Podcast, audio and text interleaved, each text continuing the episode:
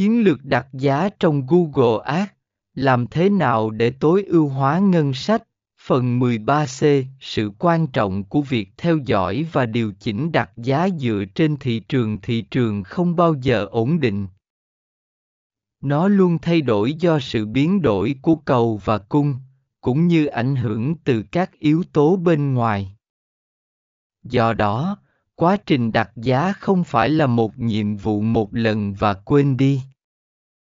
Thay vào đó, bạn cần thường xuyên theo dõi và điều chỉnh chiến lược đặt giá của bạn để đảm bảo rằng nó phản ánh tình hình thị trường và cạnh tranh hiện tại.